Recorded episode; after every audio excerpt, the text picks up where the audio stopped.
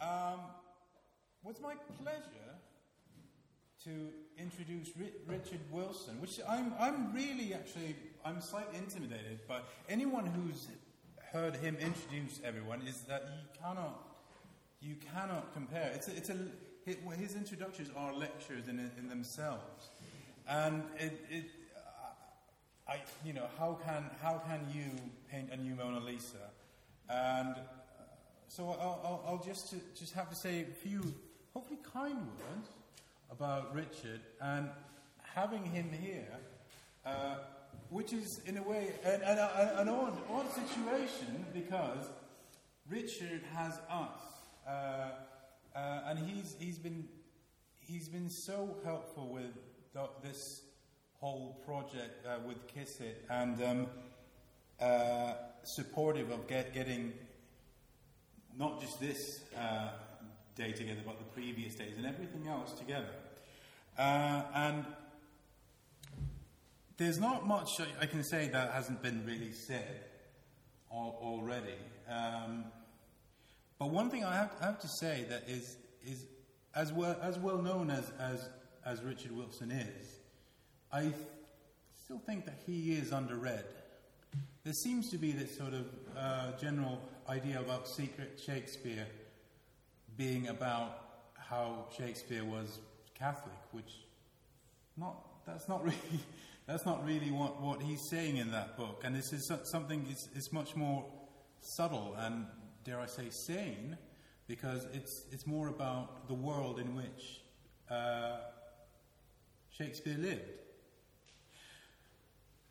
Having said that, is it's he's he's written so many books, and the key word is to be seems to be well world. Uh, his latest book, Worldly Shakespeare, is uh, the theatre of our goodwill, is just coming out, just being published, and I I, I, I do encourage everyone to um, if they can get their hands on it. I've, I've seen it, I haven't read it yet. But it is, it is fantastic. Richard told me I, I don't have time, but I will. I will take the time now because it's, it's a few times I, I, can, I, can, I have the privilege to introduce him. Um, I can't, this, well, words fail me. Uh, he's, been, he's been a tremendous support for me uh, personally and for this whole project. And this is one of, one of the few academics I've come across that who is so open and welcoming. Uh, and um, everyone here has, has uh, gotten that sign to Richard. And um, without further ado, please welcome Professor Richard Wilson. Thank you, Timo. This is such a, an exclusive afternoon that it feels almost like one of my dinner parties in Lewes. Perhaps we could have postponed it to that. But um, thank, you, thank you for being here, for staying, and for coming.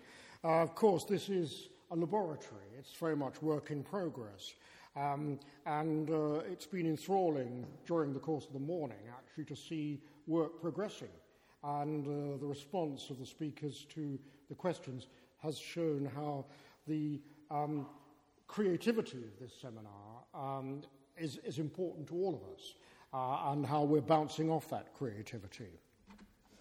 This was a lecture that I actually wrote, and it will emerge um, uh, points uh, during the talk for a conference last year in Belgrade, uh, in Serbia. But it seemed um, to have a very appropriate uh, link with the theme of thresholds. I then gave it in Reykjavik, so it's been given in two cities already at the uh, opposite ends of Europe, in Belgrade and in Reykjavik, uh, in ways that I address in the lecture, which is, uh, as you can see from the title, very much focused on the tempest as a threshold. Come onto these yellow sands and then take hands. It's very uh, active, this, isn't it?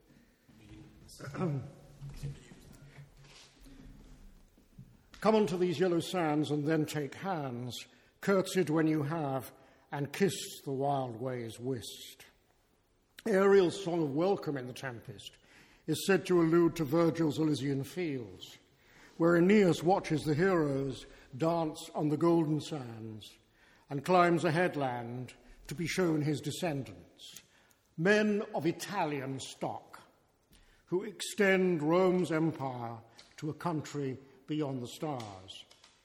So, this is an invitation to come and link hands on an intertextual journey of which the end is more global than the lovers' meeting it invokes, as if it were an episode within a greater continuous text of unimaginable scope.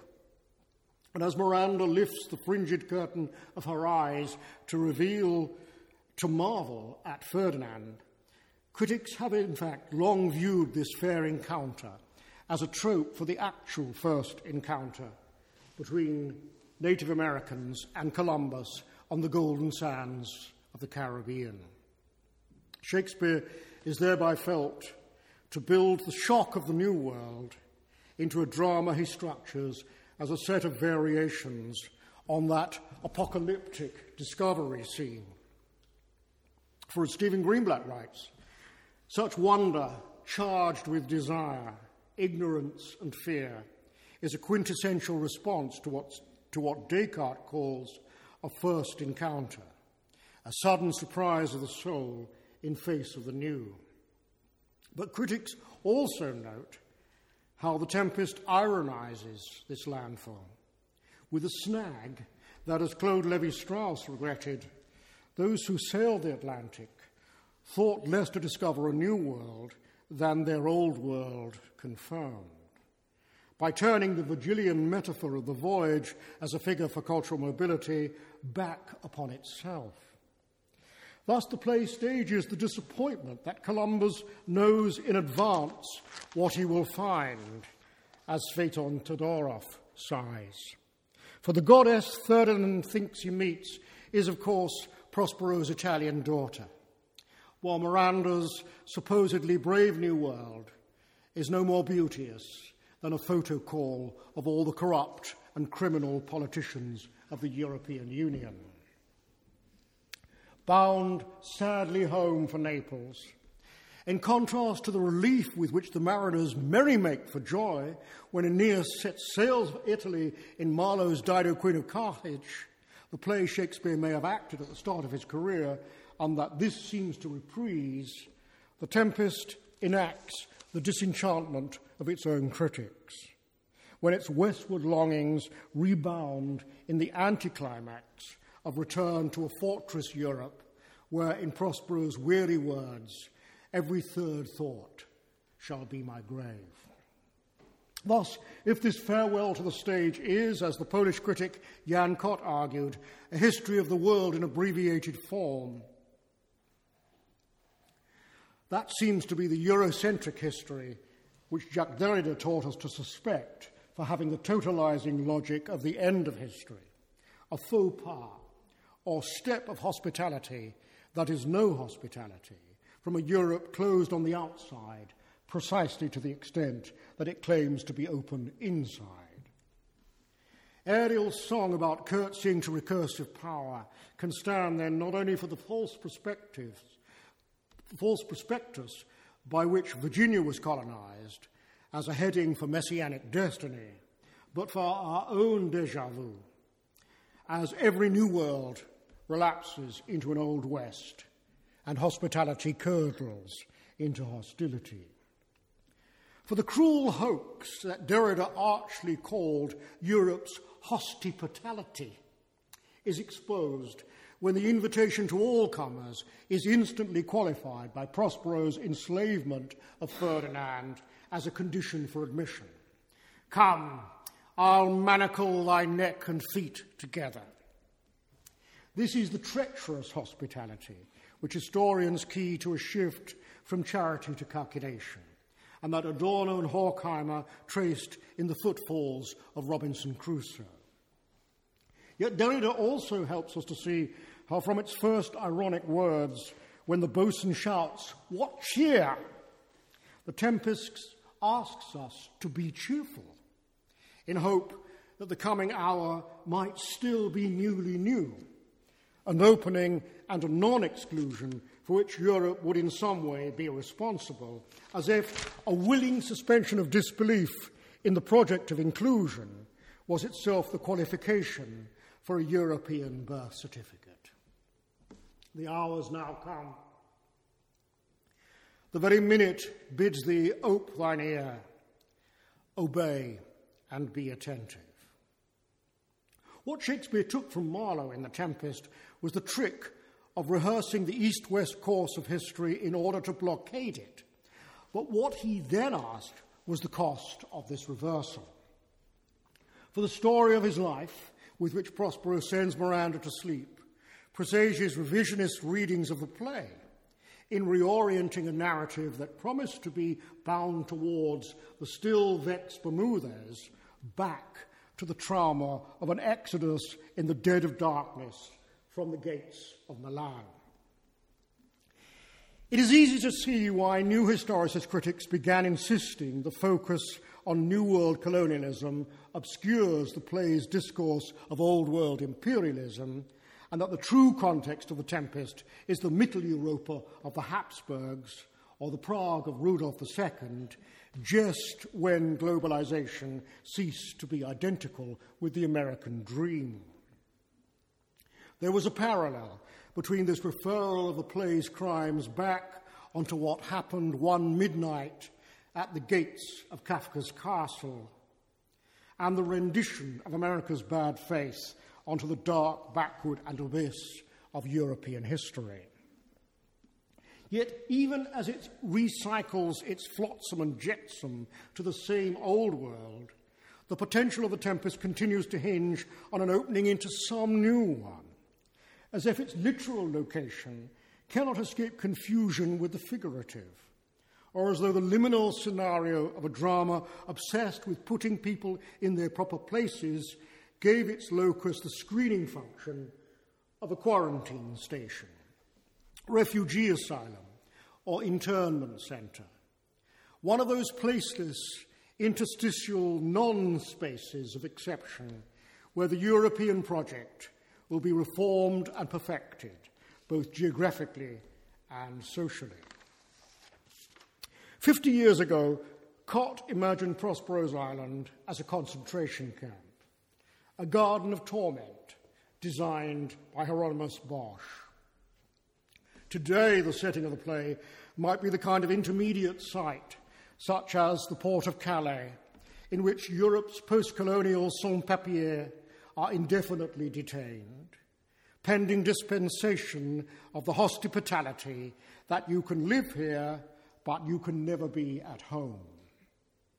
For in this lawless limbo, more than anywhere in Shakespeare, we confront what Giorgio Agamben has analysed as the camp as nomos of the modern, in the nexus between the state of exception and the zone of indistinction.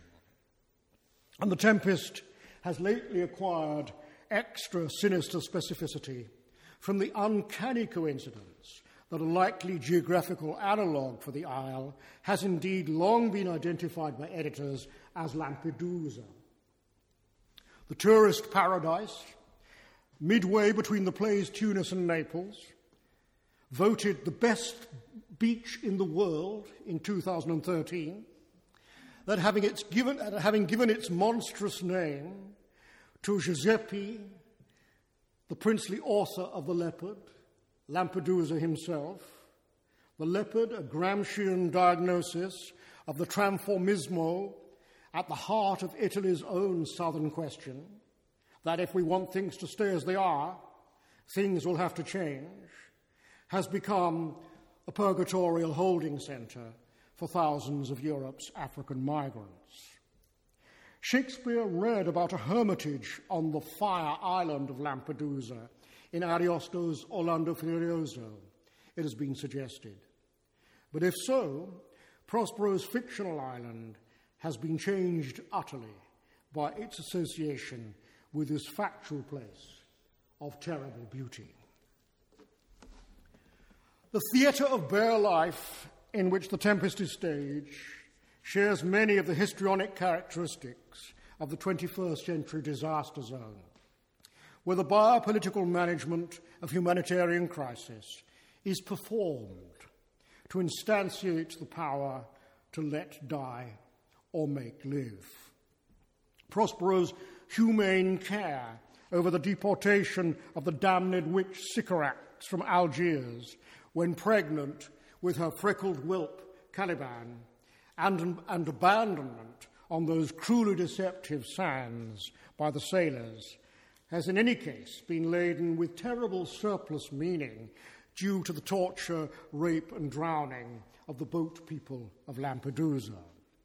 And his image of a rotten carcass of a butt is now shadowed by photos of the crammed hulks, with nor tackle, nor sail, nor mast, that the very rats have quit, in which these Libyans and Somalians have been left to cry to the sea that roared to them.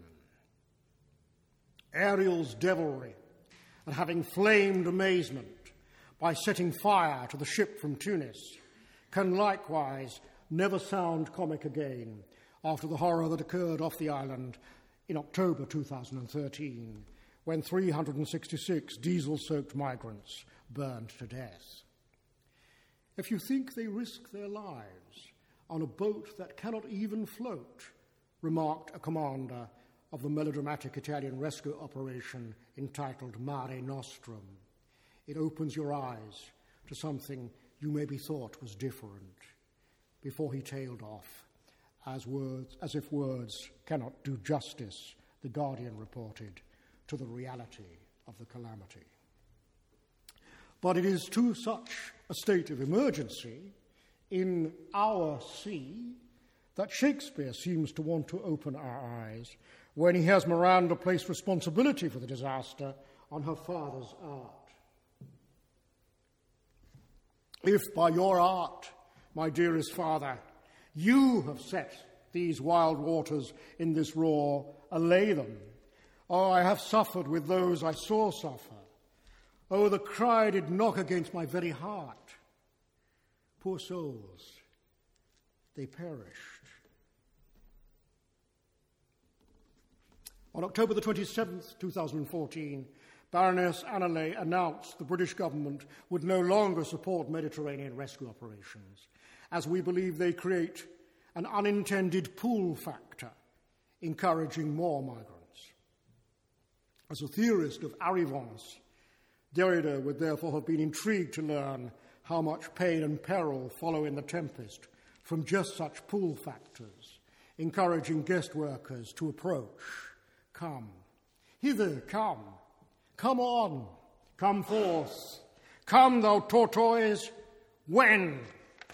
Prospero's impatient calls to come away, come, remind us how much his power, in fact, depends on these inducements to enter. As Ariel sings, presently, before you can say come and go and breathe twice and cry so so, each one tripping on his toe will be here with mop and mow. This is how he conjures his slave at midnight from Bermuda but the word to say come and go is strophe, as in catastrophe, Derrida points out.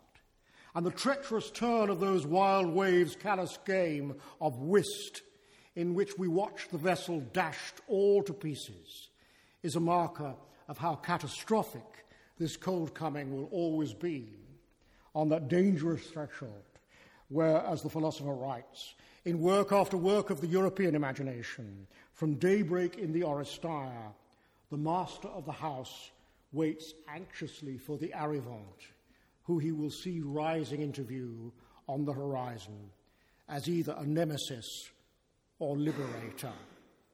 Either a nemesis or liberator. Thus, the direful spectacle of the wreck that fronts the Tempest suggests that this will be a drama not only about colonialism, race, and slavery, but also the strange ethics of hosting, guesting, and repatriation in a disconnected time like our own of terrorism, mass migration, and anxious waiting for barbarians. With Shakespeare, Derrida wrote, we never know whether we are coming or going, and the time is always out of joint. because this author is a gatekeeper who prizes open meanings. Poetic and thinking peoples, through which he will have kept watch over the English language at the same time as he signed his body with the same unprecedented stroke of some arrow. In the euphoria of the fall of the Berlin Wall, the philosopher may have been thinking of the glorious crannied hole or chink through which Pyramus and Thisbe try to make love in a Midsummer Night's Dream, a loophole that reverses the tragedy of Romeo and Juliet when the lavatorial joke brings down the wall that parted the fathers. Derrida was not the first to perceive how Shakespeare's negative capability frets through the little hole of discretion to undermine the old castle of Europe, in which Rome's legacy serves at best to stop a hole to keep the wind at bay. But in Specters of Marx, this Derridian play on the name of Shakespeare posts the dramatist as a shaking spear carrier, a watchman on the walls of the besieged Europe, where Paul Valery stationed Hamlet, and an epochal essay of 1919, an immense terrace dividing the continent, on which the Prince of Denmark stands sentinel over a ruined heritage. Like Kierkegaard, Derrida was transfixed by fear and trembling.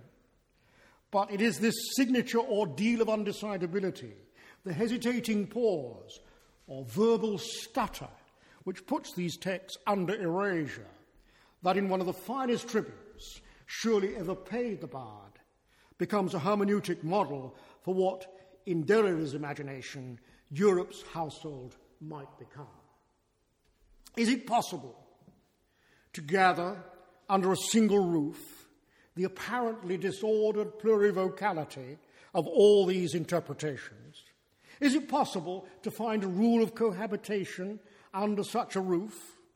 It being understood that this house will always be haunted rather than inhabited by the meaning of the original?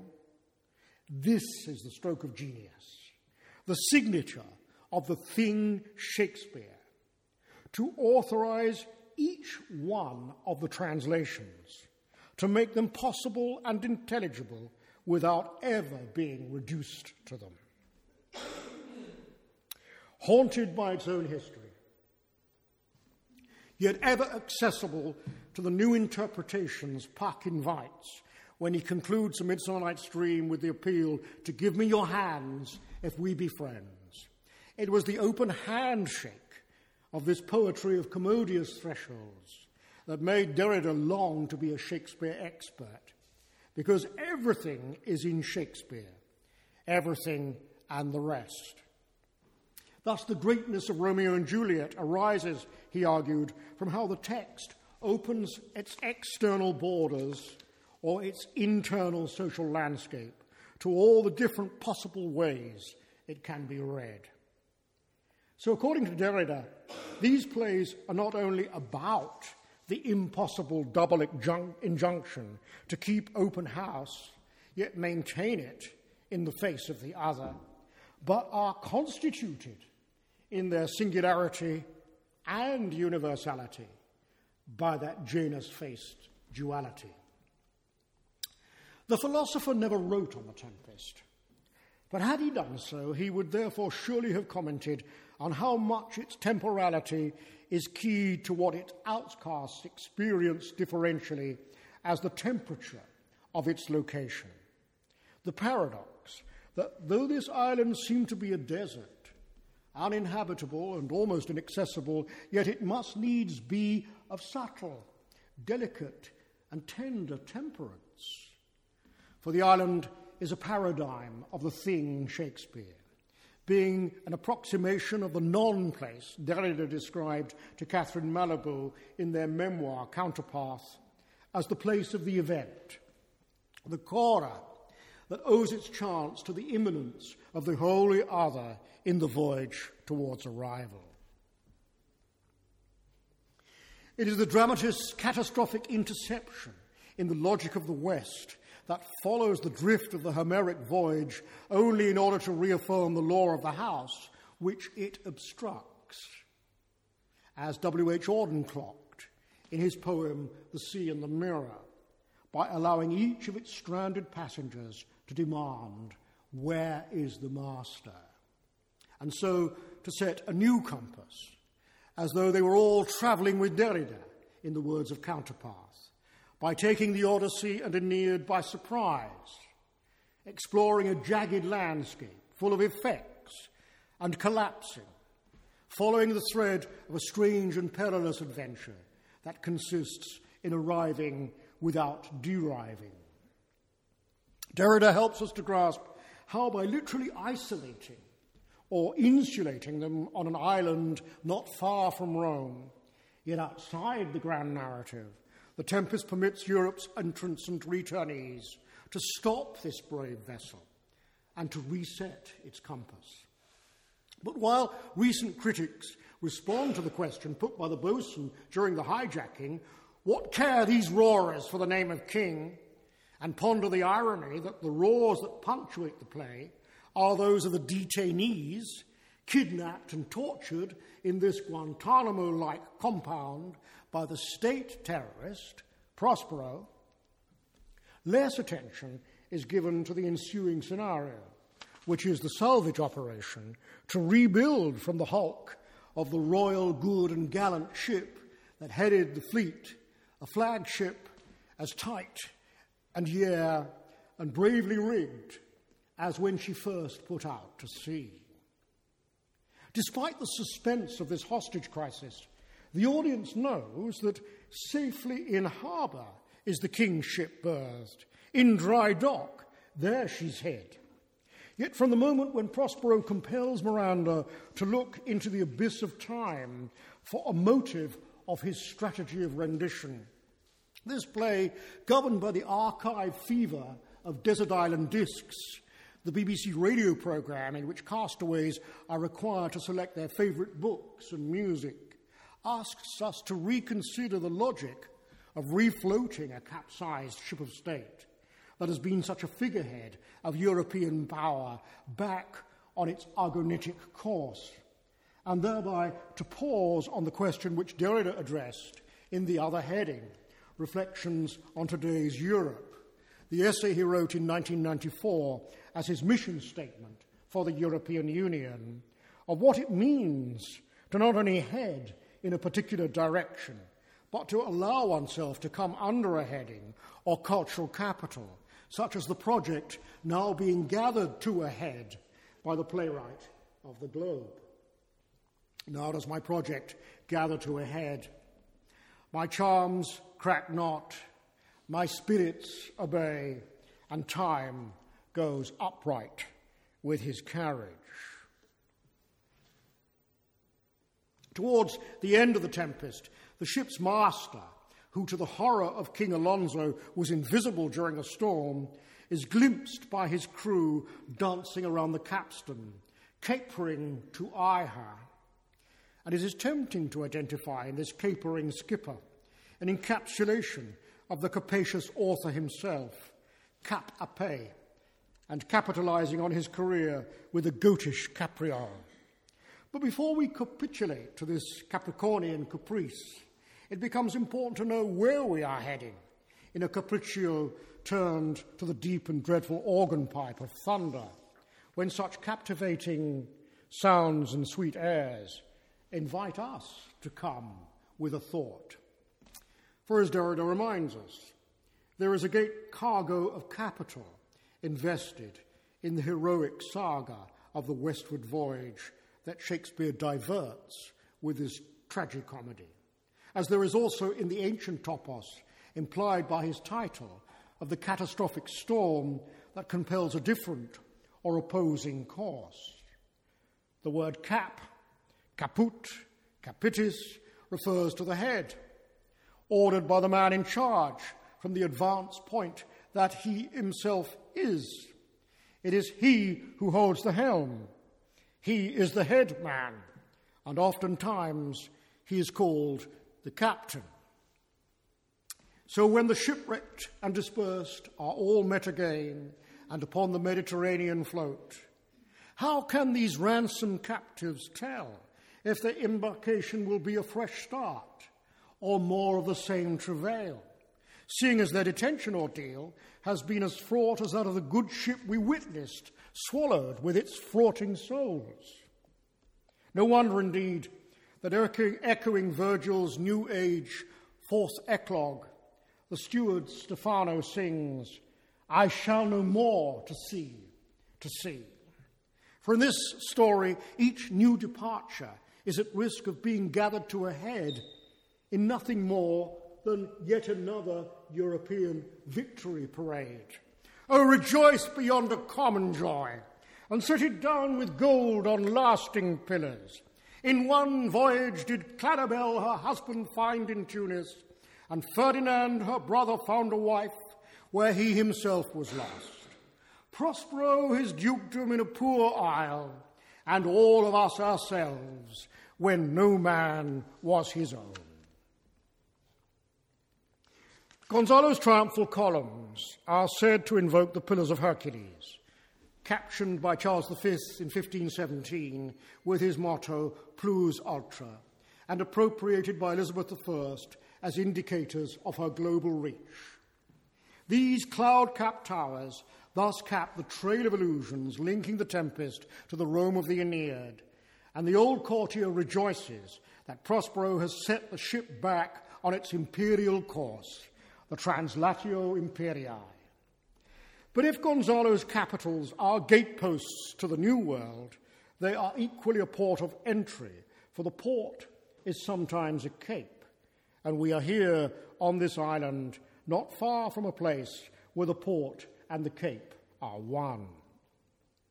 So, like the windward expansion of every European capital city, the phallic pointers also figure how, as Derrida notes, it is always in a westward heading that Europe, Europe determines and cultivates itself in order to make its difference into a simple interior border, well guarded by vigilant sentinels of being.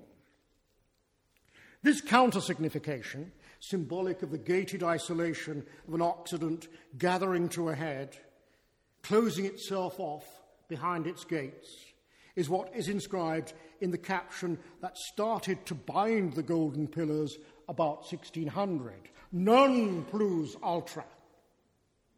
For the point when Europe appoints itself the avant garde of history, advancing as the capital of capitals, is also when Derrida observes the ends and confines. The finitude of Europe begin to emerge as the capital of universality finds itself in danger.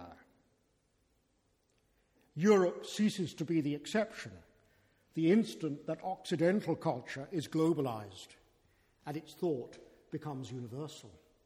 Hence the paradox globalization is Europeanization, and yet Europe is always withdrawing into itself, forever at risk of becoming an allegory of autoimmunization.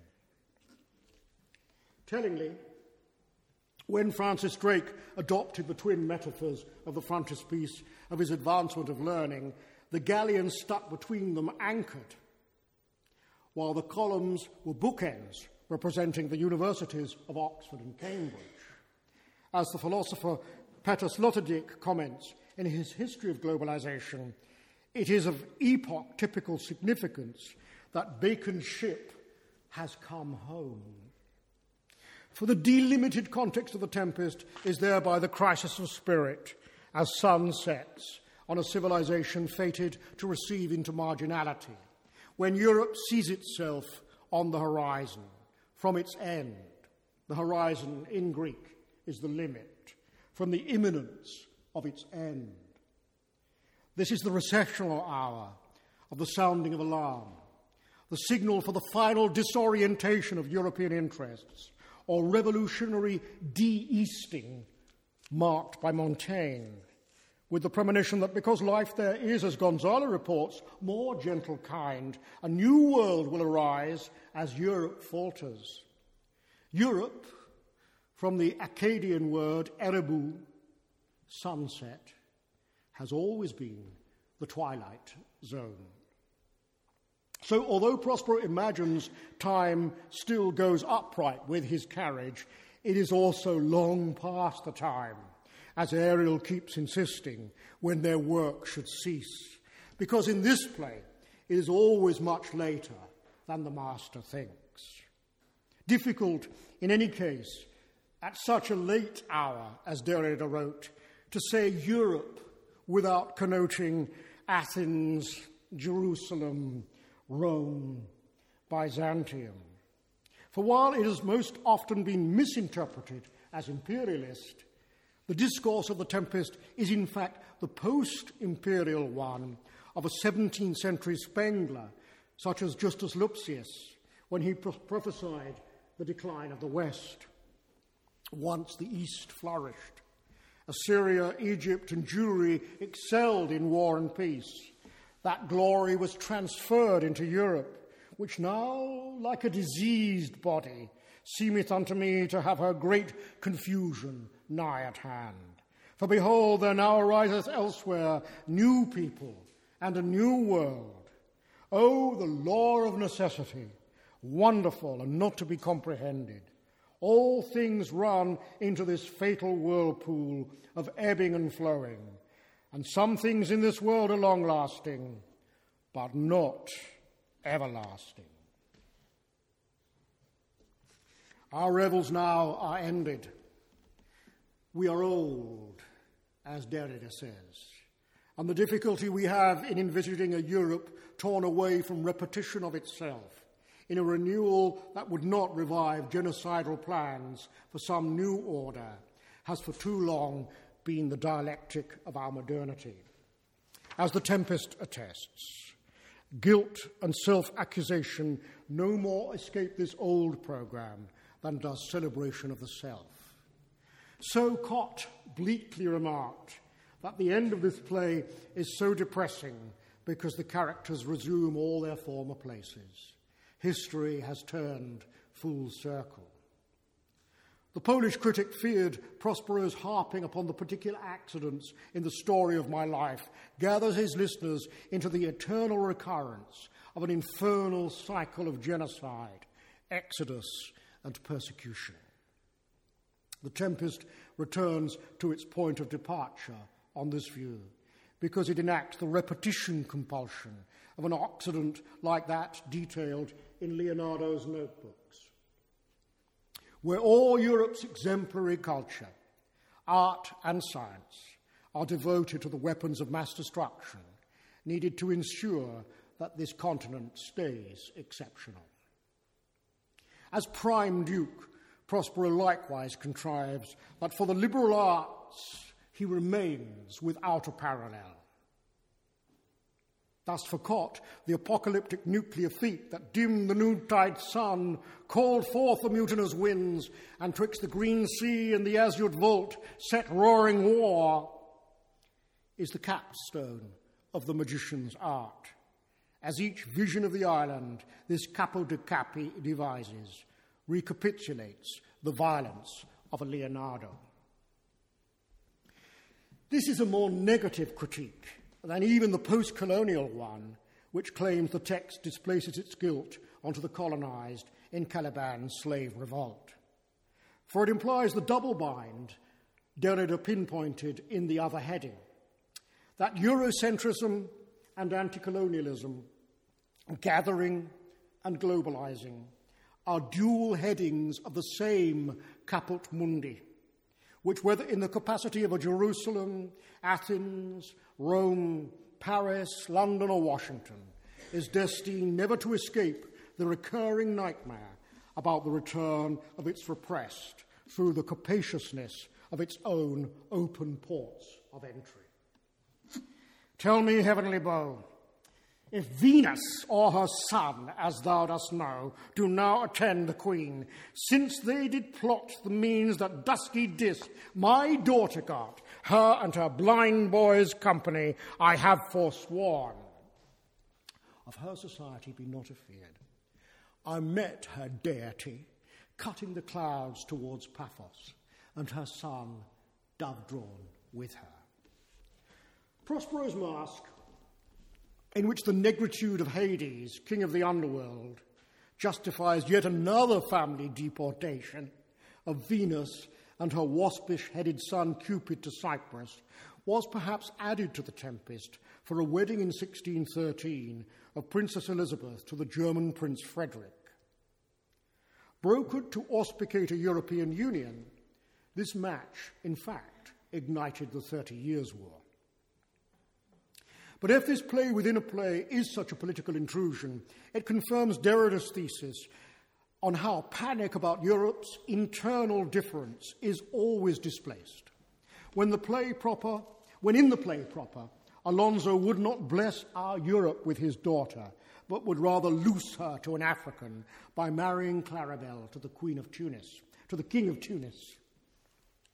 For the mask takes back what that marriage gave with an ethnic cleansing, seemingly vindicated when Prospero recalls Caliban's foul conspiracy during a dance of temperate nymphs and sunburnt sicklemen that abreacts both the Algerians' Othello-like plot to rape Miranda and the race myth of Persephone, frighted by dusky Dis.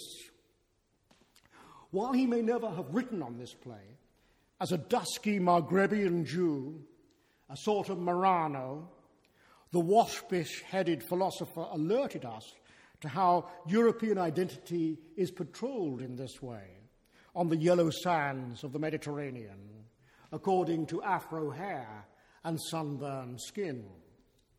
Yet, as an uprooted African, born in Algiers, in an environment about which it will always be difficult to say whether it was colonizing or colonized, and so neither northern nor southern, Derrida positioned his deconstructionist project at the same threshold on the shores of the European language he had been taught, and with which, like the uprooted Algerian Caliban, he assuredly knew how to curse. It is Derrida, this overcolonized European hybrid, who might help explain why the return of the repressed memory of Caliban's puny rebellion prompts Prospero to demolish his mask. With such violence, it leaves his old brain troubled the anger and passion with which Shakespeare's Magus deconstructs his masterpiece into a strange, hollow, and confused noise always looks overdetermined, like the reaction to deconstruction itself. But as the hybrid philosopher remarks, the crisis for European identity as a capital discourse emerges with the revelation of the proximity of its heading to its anti heading, of beheading, decapitation. Of course, the Algerian terrorist plot to knock a nail into his head, brain him, or with a log batter his skull will never spell kaput for Prospero. More to the point is Caliban's filiation with wicked Hannibal the captain of the alternate Barbary shore, who, from a standpoint of the European capital he might have captured, was truly capable of all ill. Chantal Zabus has recently noted that while cannibal rhymes emphatically with Hannibal, among all possible etymologies for Caliban, a derivation from the African military genius is never listed. Like the forgotten king of Tunis, Caliban's true capability is thereby neutralized. But that repression might be because, as Derrida points out, far from being puny, the capacity of Hannibal's opposing Punic cape was in every sense capital. This Mediterranean, this Mediterranean shore interests me, coming as I do from the other shore a shore that is principally neither French nor European nor Latin nor Christian because of the word capital. In the freedom of the spirit, Valery makes a determined appeal to the word capital precisely in order to define culture and the Mediterranean. He evokes navigation, exchange, this same ship that carried merchandise and gods ideas, and methods. That is how our wealth came into being, to which our culture owes practically everything.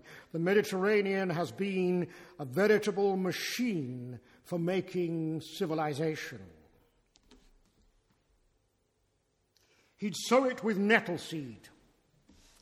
Cato's paranoia that delenda est Carthago, Carthage must be, Carthage must be destroyed, and Rome's annihilation of its Semitic rival by razing its walls and sowing its soil with docks and nettle seed haunt the political unconscious of the Tempest in the dispute of the wedding party about whether this Tunis was Carthage. Like the critics, Gonzalo buries the African capital beneath the Aeneid. After Sebastian puns, he hath raised the walls and houses too. And Shakespeare, who makes continual reference to Troy as the citizen that gave birth to Rome, only ever mentions Rome's great granary by the lurid light of that fire that burned the Carthage queen, via Virgil's version smugly cited by Lorenzo to illustrate how Jessica did steal from the wealthy Jew, of the desolation when the Queen of Carthage stood upon the wild sea banks, wafting her love to come again to Carthage. Yet this suppressed Semitic heading seems to return in the surprise topography of Prospero's Masque, with what Derrida called its nostalgia for the North African climate with its barns and garners never empty, where, like Valery, Shakespeare seems to gather the memory of Mediterranean civilization around freedom, the grapevine, and the book. For the Romans did indeed envy the opposing shore, its vines and clustered branches bowing, and its mountains where live nibbling sheep. So, despite the play's breaches of hospitality, and its struggle to forgive, Shakespeare never lets us forget the invitation to that other heading and the feast not broken at the wedding of Claribel in the alternative capital that Europe would repress. She, that is Queen of Tunis, she that dwells ten leagues beyond man's life, she that from Naples can have no note, unless the sun will post, the man in the moon's too slow, till newborn chins be rough and razorable. Europe's opposing shore haunts Shakespeare's text because recognition of the self in this absent other precipitates the sensation of insatiable lack. The desire, like that provoked by Derrida's postcard, which Cato famously dramatized in the fatal debate when the censor threw down his petit objet d'art, an African fig and as the senators admired its size and beauty, pointed out that the land where these figs grew was just three days from Rome. So, in their fury and frustration, the Romans made a wilderness and called it peace. And Appian records how over, ter- how over 10 days the streets of Carthage were systematically firebombed and its defenders flung themselves into the conflagration until the wife of the commander, Hasdrubal, threw herself and her children into the flames. It was a bloodbath, admits a modern historian. The cruelty was unbelievable. And a thick deposit of ash memorializes the cremation. Virgil projected this Holocaust onto the suttee of widow Dido, but Strabo estimated that of 700,000 citizens, barely 50,000 survived. Its incinerators consecrated the ash to Hades, yet the Roman general Scipio wept as he quoted Homer Troy will one day perish. Sic gloria transit mundi, as Derrida moralizes in Cinders after Nietzsche, our entire world is the cinder of innumerable once living beings. But the obliteration of the cloud capped towers, the gorgeous palaces, the solemn temples of Carthage especially appalled Shakespeare's colonizing generation, according to Richard Helgerson, because imperial self making necessarily entails an undoing that speaks for the victims. The new poetry of 16th century Europe is a poetry deeply at odds with itself.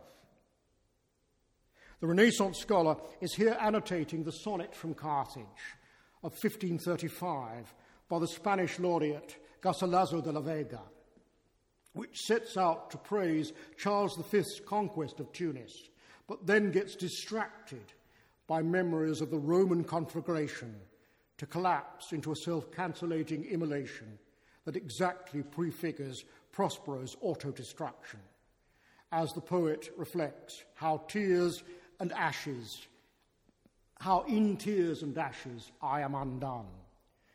And ceniza me deshago.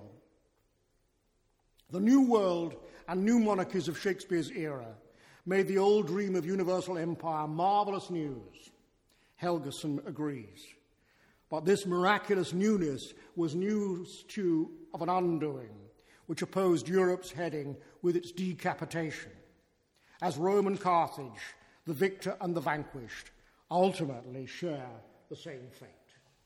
The great globe itself, yea, all which it inherit, shall dissolve, and like this baseless, insubstantial pageant faded, leave not a rack behind. Well done, avoid no more. Prospero's dismissal of the nymphs and reapers, he is called to come hither from the furrow, and the Mediterranean deities Iris, Ceres, and Juno have been summoned to come and sport with their bounteous donation of wheat, rye, barley, vetches, oaks, and peas, climaxes the sequence of broken promises and reversals of hospitality that begins in the Tempest with the wrecker's trick of luring the good ship onto the yellow sand. Repeatedly, the plot reprises the catastrophic volte-face of Ariel's song, where the invitation to join, take hands, and kiss triggers the watchdog's bark as the guards sound the alarm dispersedly within bow wow, bow wow. Though they first appeared in the benevolent guise of the Lares as sweet sprites dancing along the borders of Prospero's domain. These vigilantes will be unchained when Caliban, Stephano, and Trinculo break into the house in the shape of dogs and hounds, with Prospero and Ariel setting them on. Their deterrent names then will be Mountain, Silver, Fury, and Tyrant. And as these mastiffs savage the intruders, hunting them down, Ariel's sadistic cry, Hark, they roar! is one of those cruel twists that remind critics of the extermination of the Amerindians by the conquistadors. As, as Leslie Fiedler commented, by the time these guard dogs are finished, the history of colonial America has been prophetically revealed. Yet, what this transatlantic perspective obscures is how this hue and cry has the same European strategy of catastrophic hospitality as all of Prospero's discovery scenes, since, as he announces, the magician has temptingly displayed his trash and trumpery in a veritable fashion arcade, deliberately for Stale to catch these thieves. As Derrida remarks, the threat of unleashing the worst violence is always implicit in Europe's enticing invitation to its guests. We come across traps of this sort at every step, and they are all part of the program. So, whether in Tunis's, in Titus's cannibal banquet, Hamlet's deadly mousetrap, Goneril's calculated housekeeping, or Lady Macbeth's traitorous welcome, the, the catastrophic snare by which hospitality becomes a trap is at the heart of Shakespeare's tragic vision. But in The Tempest, where Gonzalo talks as if he might carry the island home in his pocket and give it to his son for an apple, the whole plot turns on the poisoned gift, which over and over tempts the detainees into the habitual trespass of disaster survivors as when they are incited by strange shapes, bringing in a banquet and dancing about it with gentle actions of salutations and inviting the king and his companions to eat. They are tempted. Accepting this offer as humanitarian aid, Alonso naively declares he cannot too much muse such shapes, such gesture, and such sound. And the recipients imagine they are being offered the riches of El Dorado. But when Ariel suddenly descends like a harpy in explosive thunder and lightning to clap his wings upon the table, and with a quaint device the banquet vanishes, they discover that this tantalizing invitation has been yet another citizenship test of the quarantined in their process of accession, and that the quaint device of the two faced harpy with its fellow ministers is to turn violently against those judged unfit to be admitted. You are three men of sin, whom destiny, that hath to instrument this lower world and what's in it, the never surfeited sea hath caused to belch up you. And on this island where man doth not inhabit, you amongst men being most unfit to live. After he condemns those unfit to live, Ariel vanishes in thunder. So when Derrida writes that he speaks of ghosts, of flames, and of ashes, his meditation on the demonic affiliation of the great spirits of Europe with fire, flame, burning, conflagration brings the wind of the crematoria to the flight of Prospero's exterminating angel, and may explain why, from the fire and cracks of sulphurous roaring at the start to the rattling thunder to which he has given fire at the end, the regime of this commandant eh, that this commandant imposes requires prisoners to fetch firing. That's requiring. The reek of burning that pervades the tempest therefore makes it distressing that in his 2003 lecture, Freud and the Non European, Edward Said compared what he called the tidy fit of this play with Freud's Moses and monotheism, where the Jewish thinker also wrote a late work on another heading. In this case, the legend that Moses was an Egyptian. Said contrasted what he considered to be Shakespeare's rootedness with Freud's readiness to fragment his work, a textual diaspora spurred by belief that his identity did not begin with itself, but with other identities, Egyptian and Arabian, that caused the psychoanalysts to deplore the Zionist fetish of a piece of Herodian wall at the expense of the Palestinians. Freud, who never got to Rome, greatly admired Hannibal Said dryly noted. Thus, the lecture was a plea, Jacqueline Rose explained, to read the classics for the still shaping history they initiate in what Said termed our own age of population transfers, exiles, expatriates, immigrants, and refugees. As such, it's praise of a cosmopolitan and wandering Freud over a homely and complacent Shakespeare seems like Said's own perverse misdirection, repeated in his last book on late style, that in pleading for forgiveness, these late plays attain a banal perfection in holiness and resolution. Though Prospero promises the fleet calm seas and auspicious gales, in the tempest we never do set sail again. As though this Ulyssean voyage must remain forever suspended by the guilty memory of Carthage, or as if Shakespeare was anticipating the poet Blake's objection that it is the classics, not the Goths nor monks, that desolates Europe with wars.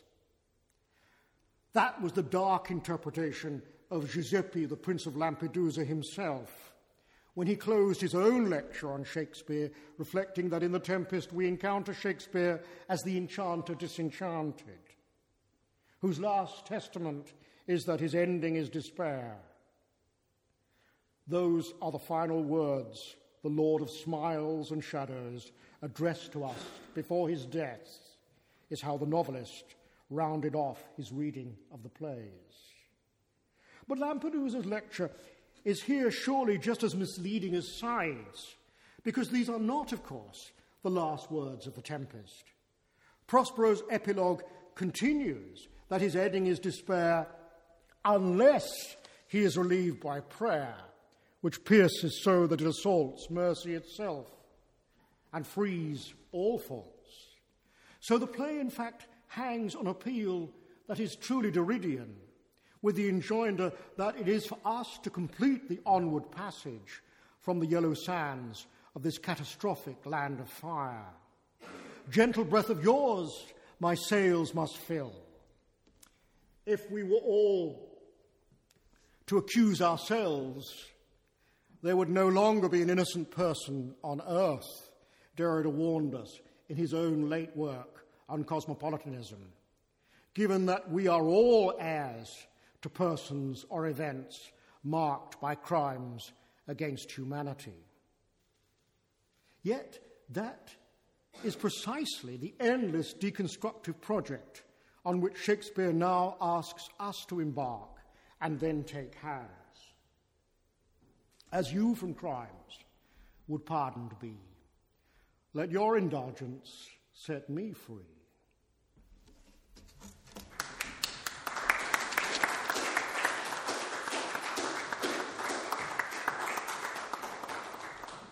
Thank you very much, Richard. Um, wow, this, um, you very, very skillfully went from various ends of the Mediterranean, uh, indeed of Europe. Um, very intriguing, uh, and it will turn out to be very intriguing reading when it comes out, or even listening. Um, well, let's open up. Uh, I'm sure that there are many people who would want to ask Richard question is I'm just kind of trying trying to get, get my thoughts together because you went such a vast way in a very concise um, thought provoking. So, um, can, can, anyone put ideas into words? David. I'll come closer, David, so I can hear. I have a very simple question. I, mean, I thought that, I'm afraid I came in late, but I thought the paper was absolutely riveting. Um, who is the you? Who was the in that quotation? Who is the you? Yeah. Uh, is you. um, I'm reminded um, of the banal, but I think uh, tremendously suggestive lines in Auden's Paul Bunyan. Every day, America is born and recreated. America is what we do. America is what you choose to make it. Um, you know, it's to be made new by us today.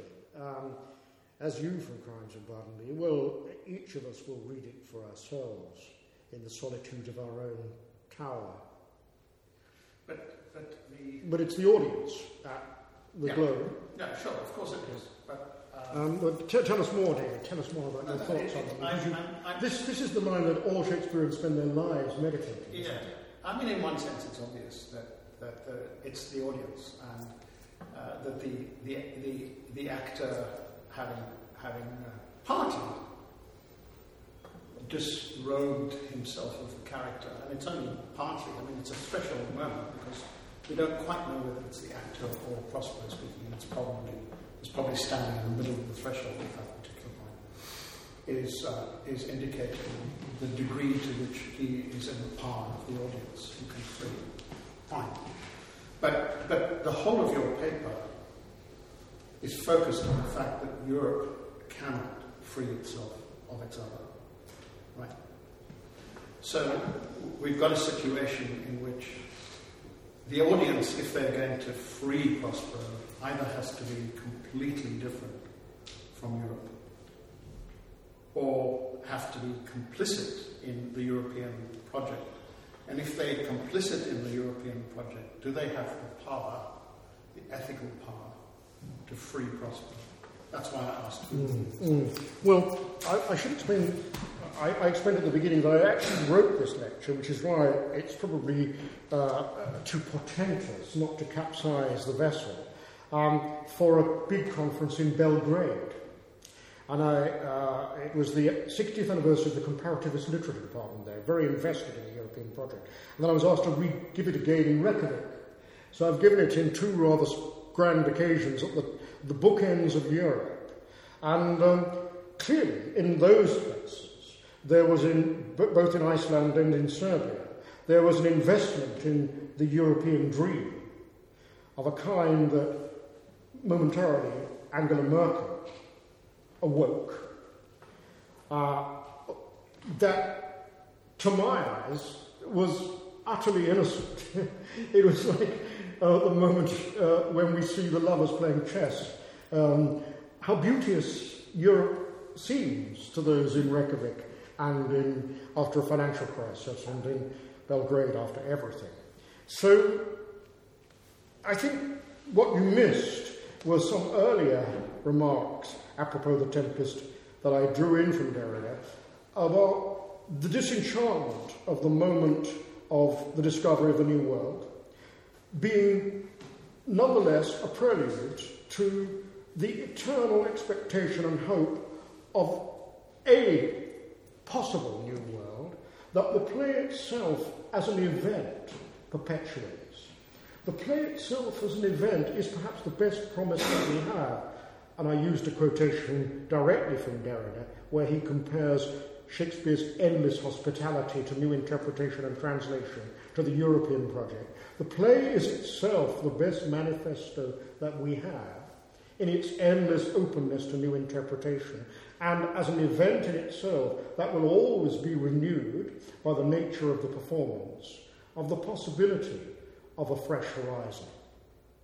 The play itself. Uh, Ildi, you had a question. Yes, and it is um, partly what you guys were discussing just now. Um, uh, my, my point relates to that. Then, and, and Richard, as you said, that the play is best as an event. So when you slot it into its original environment of what it was shaped for, the play, for example, The Tempest, of an open arena which is structured, getting the audience around and the actors invading that environment all the time. All of the um, metaphors take shape within that within that cylinder. And so the audience, because they're visible, they're always cast as a component part of the metaphors of the play. And because, as we know, this starts with a, with a uh, boat capsized scene, the tempest, by default, the audience take on the role of the, of the seas, uh, probably. So, as a contrast, so there's a ship on which the mariners enter, and so we are the sea and then um, so the violent forces of, of nature, for example. And then um, in the end, when Miranda comes out with this uh, often uh, great line of the um, oh brave new world and how many you know what beautiful world it has such people in it. If you if you do it in a proscenium, those new people are only the old cast of uh, corrupt politicians as but if you open it into the arena, it's them, but beyond, Miranda's talking to everyone beyond them. So what I'm trying to say is um, the, the physical conditions of playing cast the audience as an active member of the, of the play, always. And uh, in this particular case, it seems that us, it casts us both as the uh, reason of the calamity, because we are a violent force of nature, Europeans and others as well, and we might be also the solution, because she is implicating in us in this necessity of, of uh, you know, brave new world that has such people in it.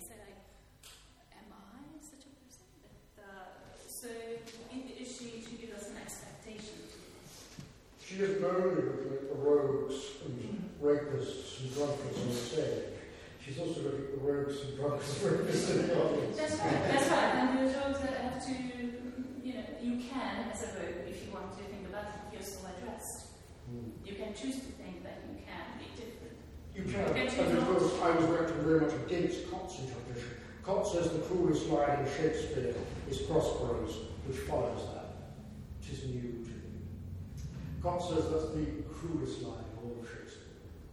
And uh, that is, you know, dark post-Auschwitz, post-Hiroshima view of the Tempest, which um, I think I was trying to suggest Derrida helps us to move on from uh, in a voyage which is the theatrical experience. Um, he also, didn't he say that, um, said that another of the dark lines of Tempest is that moment when Prospero determines that they should be themselves. What us again? they should be themselves. That's a terrible sentence. They should be themselves. Uh, Christian, did you? You have a question? Yeah. Um, so the notion that we cannot be free ever from our crimes, right? Um, I think part of that is rooted in the fact that we continue to commit crimes, even if we open up Fortress Europe, and especially when we open up Fortress Europe. So you had a line in your paper. You said um, uh, you called it hospitality. Is that, is that fair? Hospitality, get rid of it. Okay. Uh, you can live. When I, curious enough, you may imagine a copy editor in Belgrade, where this was published, sent it back. it a spelling mistake. Uh, you said, you can live here, but you will never be home. And, and so that seems to me what the capitalist project is doing. Because neoliberal capitalism doesn't necessarily like the fortress. In fact, it doesn't like the fortress itself at all. You know, Angela Merkel is saying, come on, come on, come on in, come on in, and please line up over in that locker over there. Please line up, right, and we'll put you to work. They'll accept people in because they want to exploit them, they want to make profit from them. This is a new form of crime. And until we go to a, a system, a way of life that isn't laden with crimes, then we cannot be part of it. So that's, that's what I, one of the things that I got out of Yes, I mean, in some sense, my whole interpretation is that she was based on the guest worker, on the concept of the guest worker. Uh-huh.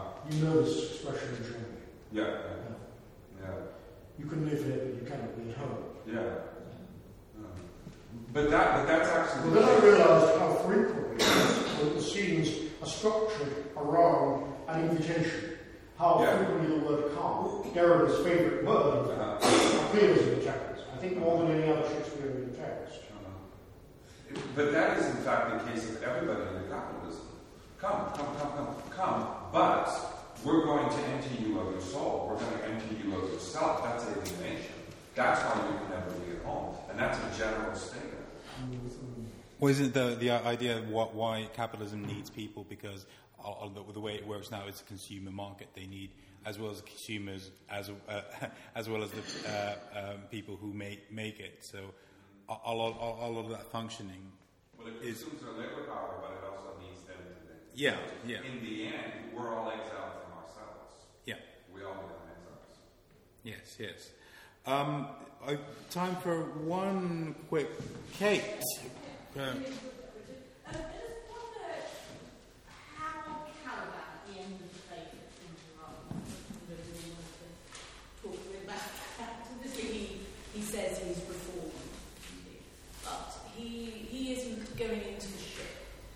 Although you were talking about the Ian's going to go back to Europe, there's never a plan for Caliban to go back to Europe or to be part of There seems no, where's Caliban in relation to this?